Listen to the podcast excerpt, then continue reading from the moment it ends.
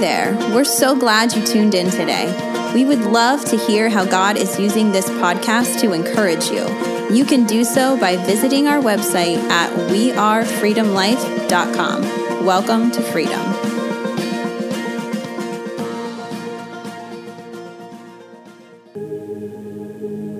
I want to begin this morning's message with three questions, simple questions that I would love for you to just in your mind answer right where you are, whether you're sitting on a couch or kitchen table or on a recliner somewhere, watching on your television with your family. Here's the first question. Do you want to feel fulfilled? Second question is, do you want your purpose to be partial or full? Do you want to feel full of your purposes or the purposes of God in your life, or do you just want a little bit of it? And the third question is, do you want your happiness to stop or to last as long as you live? Real easy. Do you want to feel fulfilled? Do you want it in part? And do you want it all your life? Those three questions are important because on this Easter morning, I think of every person that's hearing my voice right now. Every single one of you care about what happens with your life. Every single one of you care about what happens in this life, in this world that we live in. And so because it matters to you, it matters to God. And wherever the Bible has had its profound effects on people, it always had to do with purpose. It always had to do with promise. So the demands on us oftentimes seem overbearing. Too much for me to handle. You ever felt overwhelmed? Well, because of the power of the resurrection, every emptiness, every void, everything you've ever felt seemed too much for you. God desires to fill that today. This morning's message is entitled Empty. Our greatest need found in an empty tomb. Empty. Our greatest need is found in the empty tomb. See, Jesus did things that people didn't do because he was about the Father's business. When you are about the Father's business, it doesn't matter what men think of you. That's how come he went into the temple and flipped tables over, because they were not about the Father's business. And he could have looked at himself and said, well, you know, they might revoke my credentials. They might remove me from this and remove me from that. So, you know what? I'm not going to flip tables over. I'm not going to get upset. I'm not going to call people a brood of vipers or whitewashed tombs. But he did it anyway because he wanted to point out their issue before their issue got them. Hear me, and hear me closely. When God points out your sin, he points out your sin to draw you close. When the enemy points out your sin, he points out your sin to draw you away. Why? Because conviction draws us closer to God. Guilt pushes us away. God is about drawing us to himself. That's why he sent Jesus. That's why our life is empty without him. So when we look at the Father and his will for us, we realize one thing. His business is the business we should be a part of. His business is what we should be really considering when we go through our life. And we look at the resurrection here today on this Easter morning. We look at the resurrection found in Luke chapter 24. If you have your Bibles, turn with me to Luke chapter 24. Jesus has risen. And at this point, on the first day of the week, they get up really early. And as they get up really early, the woman took the spices, verse 24. Right? Verse 1 of chapter 24, rather. They took and they found a stone rolled away from the tomb, verse 3. But when they entered, they did not find the body of the Lord Jesus. Friend, they didn't find the body because he always made his life about the Father's business. So watch what it says here. While they were wondering about this, they were trying to process. Imagine this. They were coming to his tomb to anoint his body, to kind of take care of his body, because the Messiah, the rabbi, he had given his life. They want to go care for the body. And when they show up, he ain't there. He's not there. So while they were wondering about this, verse 4, suddenly two men in clothes that gleamed like lightning stood before them. In the fright of the woman, they bowed down their faces to the ground. But the men said to them, "Why do you look for the living among the dead?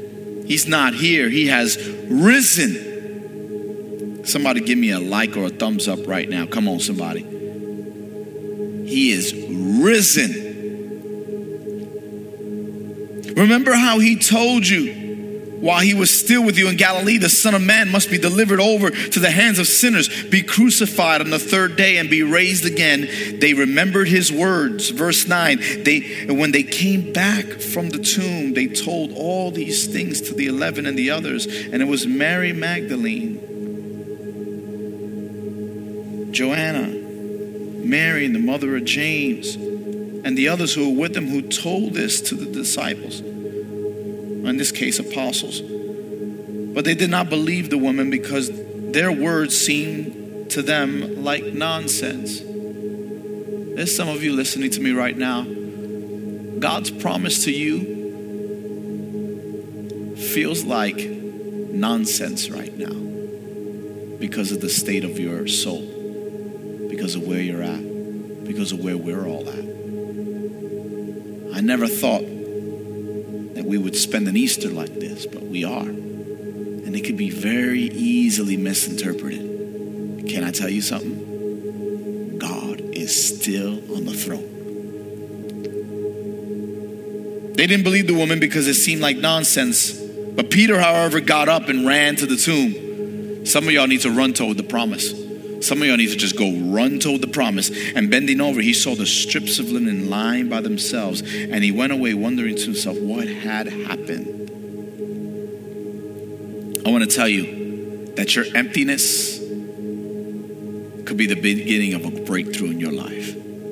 Because to be honest with you, if you think about it, emptiness that we feel oftentimes is the start of us seeing and wanting more. You ever felt like you wanted more, and because of that emptiness you sought out? Listen, that emptiness God uses to draw you closer to him. That emptiness God uses to bring you closer to him. That emptiness that you feel in this world are the things that God uses, the vehicles that he uses to draw you closer. Because if he gave you everything you ever wanted every single time you asked it, you would never need have any need for him at all.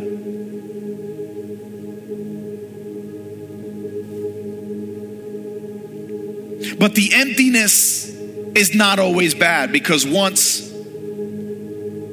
he was on the cross, but when he gave up his life, it became an empty cross.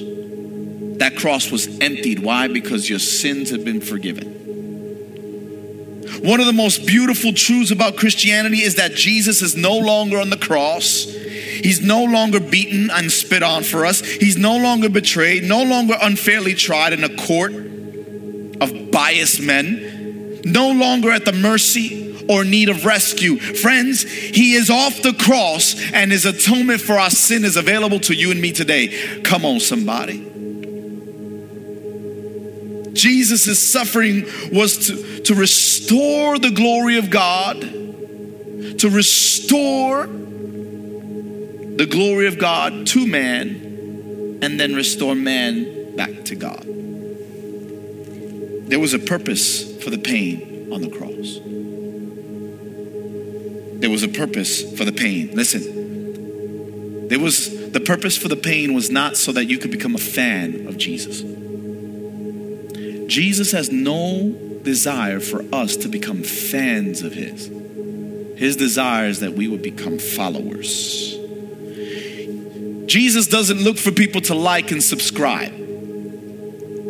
Jesus is not looking for people to pound the like button. He's not looking for people just to like him. He's looking for people to follow him.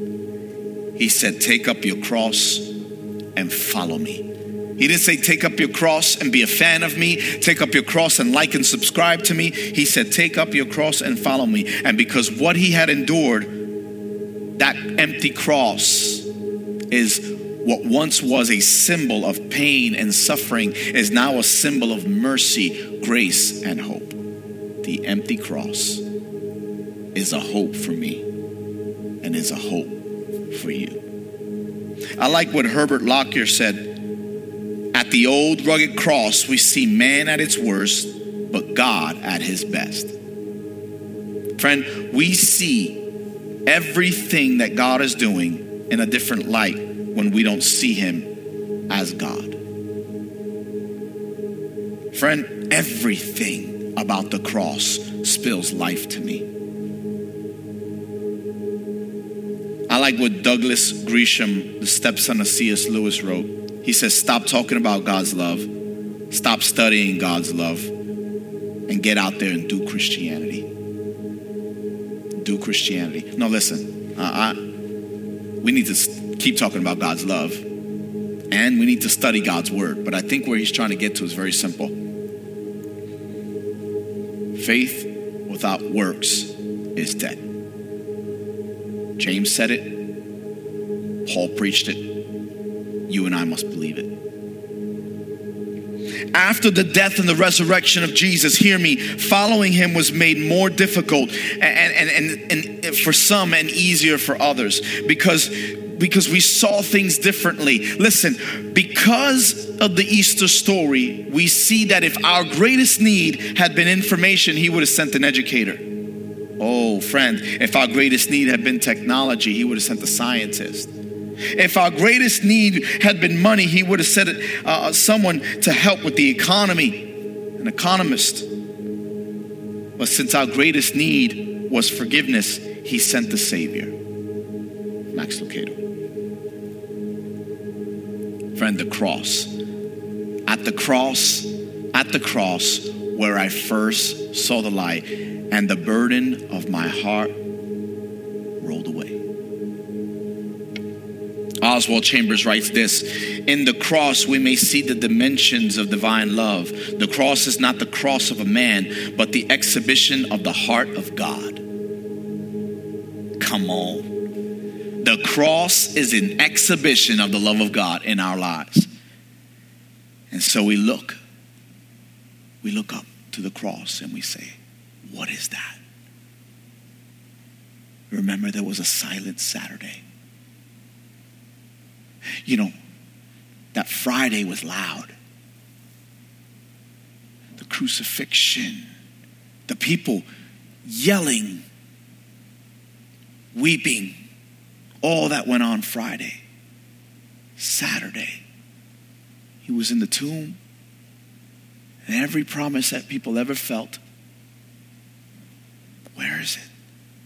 Do I believe it? But then Sunday came. And as they made their way to the tomb, the same disciples that spent 3.5 years with Jesus, were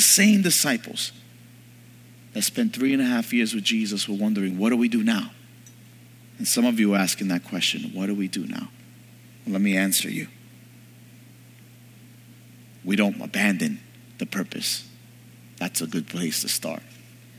Because how many times did each of us abandon our purpose right before the breakthrough? Some of you abandon your purpose right before the breakthrough. Matthew 28 tells us of the second thing that was empty. The first thing we have to recognize is that there was an empty cross. Second thing is that there was an empty tomb. Empty. Matthew 28 tells us the angel said to the woman, don't be afraid, for I know that you're looking for Jesus who was crucified. He's not here. He's risen. And then he goes on to say, come and see the place where he lay. Then go quickly and tell the disciples. Let me share with you the story about a young boy named Jeremy. Jeremy was not a normal child. In fact, he had a terminal illness that affected his body and his mental health.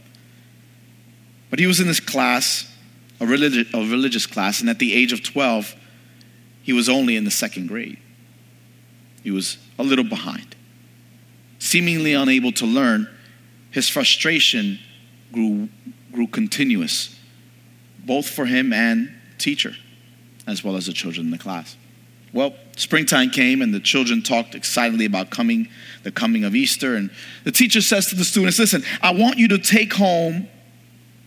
She gave them a plastic egg. They said, I want you to take home this plastic egg, take it home and bring back something that inside of it shows new life. Do you understand? And they said, yes, Miss Miller. They went home. They came back. The next morning, 19 children came to the school laughing and talking and placed their eggs in a large wicker basket on Miss Miller's desk. Miss Miller began to take one. After this, she completed her math lesson. She took one out, the first egg. Miss Miller opened it up and she found the flower and she said, oh yes, well done. A flower certainly is new life.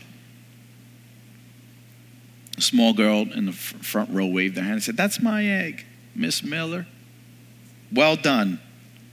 The next egg she pulled out, there was a plastic butterfly in that egg. And Miss Miller says, yes, a butterfly is a sign of new life too. The little girl, Judy, smiled proudly. That's mine, Miss Miller.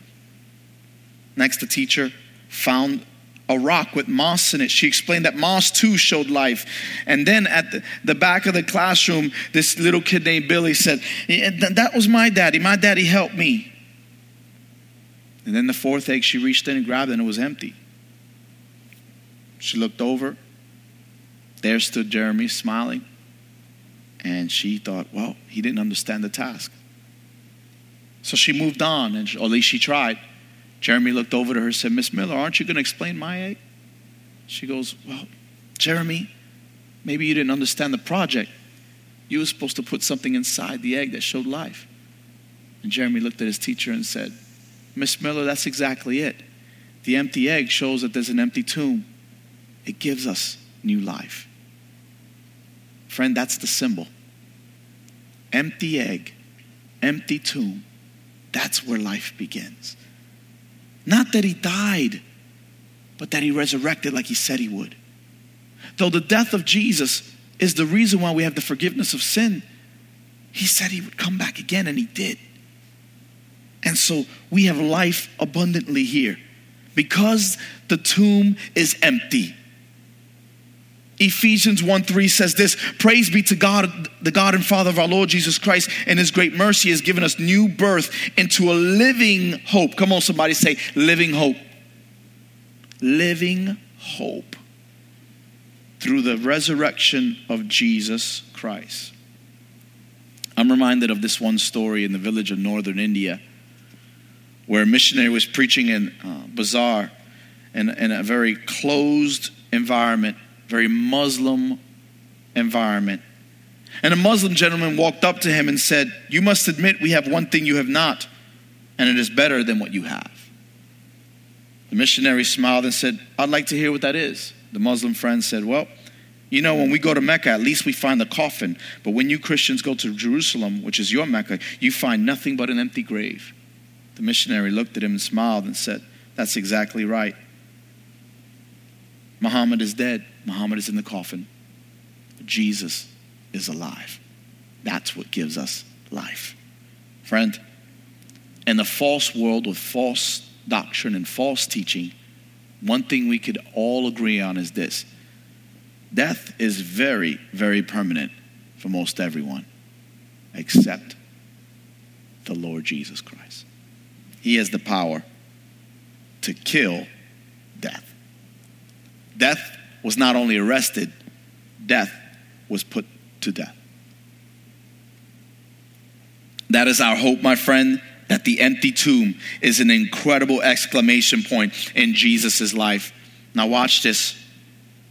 Resurrection life is nothing short of an entirely new identity. If you're listening to me right now, I'm telling you, you have a new identity in Jesus if you just look toward the empty cross.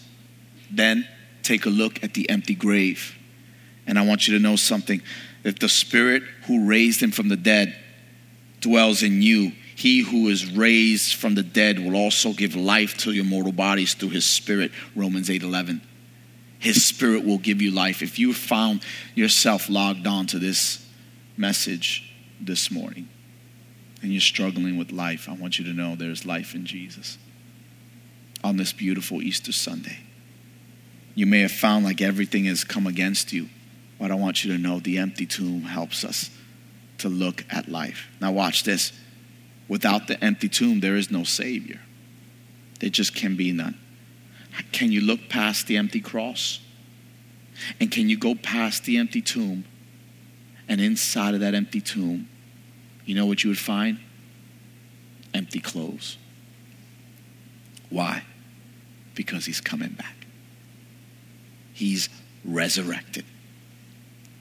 Matthew 24 tells us Jesus left the temple and was going away. When his disciples came to point out to him in the buildings of the temple, he answered them, "You see all of these, do you not? Truly I say to you, there will not be left here any one stone upon another that will not be thrown down." As he sat on the Mount of Olives, the disciples came to him privately saying, "Tell us, when will these things be? And what will be the sign of your coming of the close of the age?" And Jesus answered them simply this. Hear me as I put this in a capsule for you. Listen to what he says here. "I am the Christ, and they will lead many astray." Many will say to this. Many will say, "I am the Christ, and they will lead many astray." No one at the sound of my voice, no one hearing me right now, God doesn't desire that you find out the truth, and the truth will set you free. There was an empty cross. There was an empty tomb. There was an empty grave. There was empty clothes. Why? Because he's coming back. That emptiness that you're feeling was fulfilled by the empty cross, the empty grave, and the empty clothes. And with that, we can feel fulfilled for the breakthrough God has for us. He is Savior and he is returning. His clothes are left behind, friends. Why? Because he is resurrected. I love this one little poem I read. And it says, "Tomb, you shall not hold him longer. Death is strong, but life is stronger. Stronger than the dark, the light. Stronger than the wrong, the right. Faith and hope triumphant say, Christ will rise on this day." I'm remembering my little girl, Hannah. When she was really young, she was probably a year and a half. And I remember she had spilled something. And I remember I had heard it, and I made my way into the room. And when she saw me, she just covered her eyes. And she thought for a moment, if I can't see him, he can't see me. She hid her face. And I remember her hiding her face like, oh my goodness. And she thought, maybe he won't notice. Maybe he won't see me. But as her father, I saw her. And I moved on. Friend, the Father sees you. Don't hide your face from him. No matter where it is that you come from or where you're going. C.S. Lewis said something interesting. He said this, and I'm going to close in prayer in just a moment. He said this, "The Christian does not think God will love us because we are good, but that God will make us good because he loves us. Just as the roof of a sunhouse does not attract the sun because it's bright, but becomes bright because the sun shines on it." Did you get that? Stop trying to be good enough. You don't have to. Let him shine on you. Let him brighten your day. Let him give you source of hope and life. Are you willing to follow the King Jesus all the way past the empty cross, through the empty tomb, to the empty clothes, and realize Because those things are empty, I can be full. Because those things are empty, I can have life. Empty. Those things are empty, but you could walk away fulfilled. If you're listening to me right now, I want to pray a prayer over you. And if wherever you are, just bow your head for a moment. Everywhere, every person, just close your eyes, bow your head for just a moment, and I want to pray a prayer that I want you to believe with me. Lord Jesus, you said you are the resurrection and the life, and that if anyone believes in you, they too will live. Jesus, I want to be the first to say, I believe. You are the Christ, the Son of the living God, the Savior of the world, who was raised from the dead and has gone into heaven and God and sits at the right hand of the Father, with angels and authority and power submitted to you. I want you to truly know that I believe you are the resurrection in my life. Show me what this means and teach me by your Spirit, for I cannot comprehend the magnitude of your love for us. In light of this resurrection power, I ask you, Lord Jesus, to change the way that I live. Come on, believe this prayer with me. Transform me, I pray, that my life may be characterized by ever-increasing boldness and confidence in you. I don't always believe in myself, but I can believe in you, for my Savior lives. By your Spirit, empower me to live life above the circumstances and daily situations that surround me. May the power of God be raised in my life, and may Jesus Christ be Lord.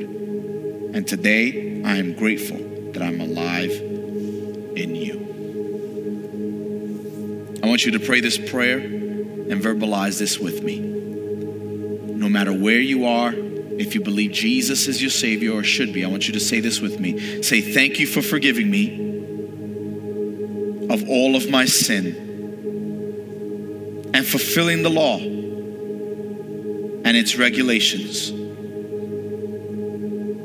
Thank you for taking it away and nailing it to the cross. Thank you, Jesus, for disarming the powers of sin and making a spectacle of the devil. Thank you for the cross. I believe you died for me. I confess you as my Lord. In Jesus' name, amen. Friend, if you prayed that prayer for the very first time, I invite you to comment below, write us, email us. You can visit our website at wearefreedomlife.com and tell us of the great news of you making a decision for Jesus on this Easter 2020. The truth is this: we thrive off of that. We love to know that we impacted somebody's life through the stream. A lot of people working behind the scenes to make the stream happen for you, and we're honored that you came and we're a part of that. Friend, I want you to know, empty is the title of this message, but it shouldn't be how you walk away. You walked into this message with the title empty. My prayer is that you walk away purposeful, full of His grace and His mercy. I'm grateful that you tuned in to us here today. I want to make one announcement before we end this broadcast to you, and that you know that because of our supporters, the people that believe in us, you, our friends over social media, friends at a distance and friends up close, we hope to be meeting again very soon. We're hoping that everything with the COVID-19 would die down and flatten that curve, and everything will start back up again. But until then, we continue to support our missionaries. We continue to support our staff. We continue to do outreach. We continue to have opportunities to reach people. And the only way to do that is through your continuous giving. So I want to remind you that there are three ways to give. The first one is simply by mail. Go to our website, wearefreedomlife.com, and you can see the address there. 3114 State Route 405 in Milton.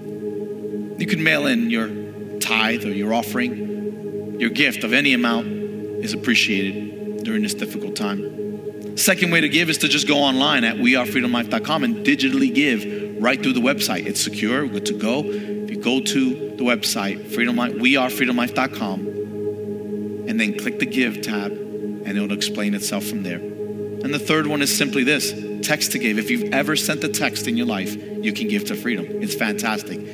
Type 84321 on as the number you're texting to, 84321, and then the number of your donation, the amount, and hit send. You'll then be prompted to register one time, and that's it.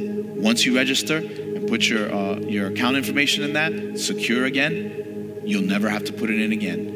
You just text just like you would anybody, anything, and that monies and that seed will come right to freedom and help us to continue moving the gospel forward. I'm so grateful for many of the friends and family that have written into us, donated into what we're doing here.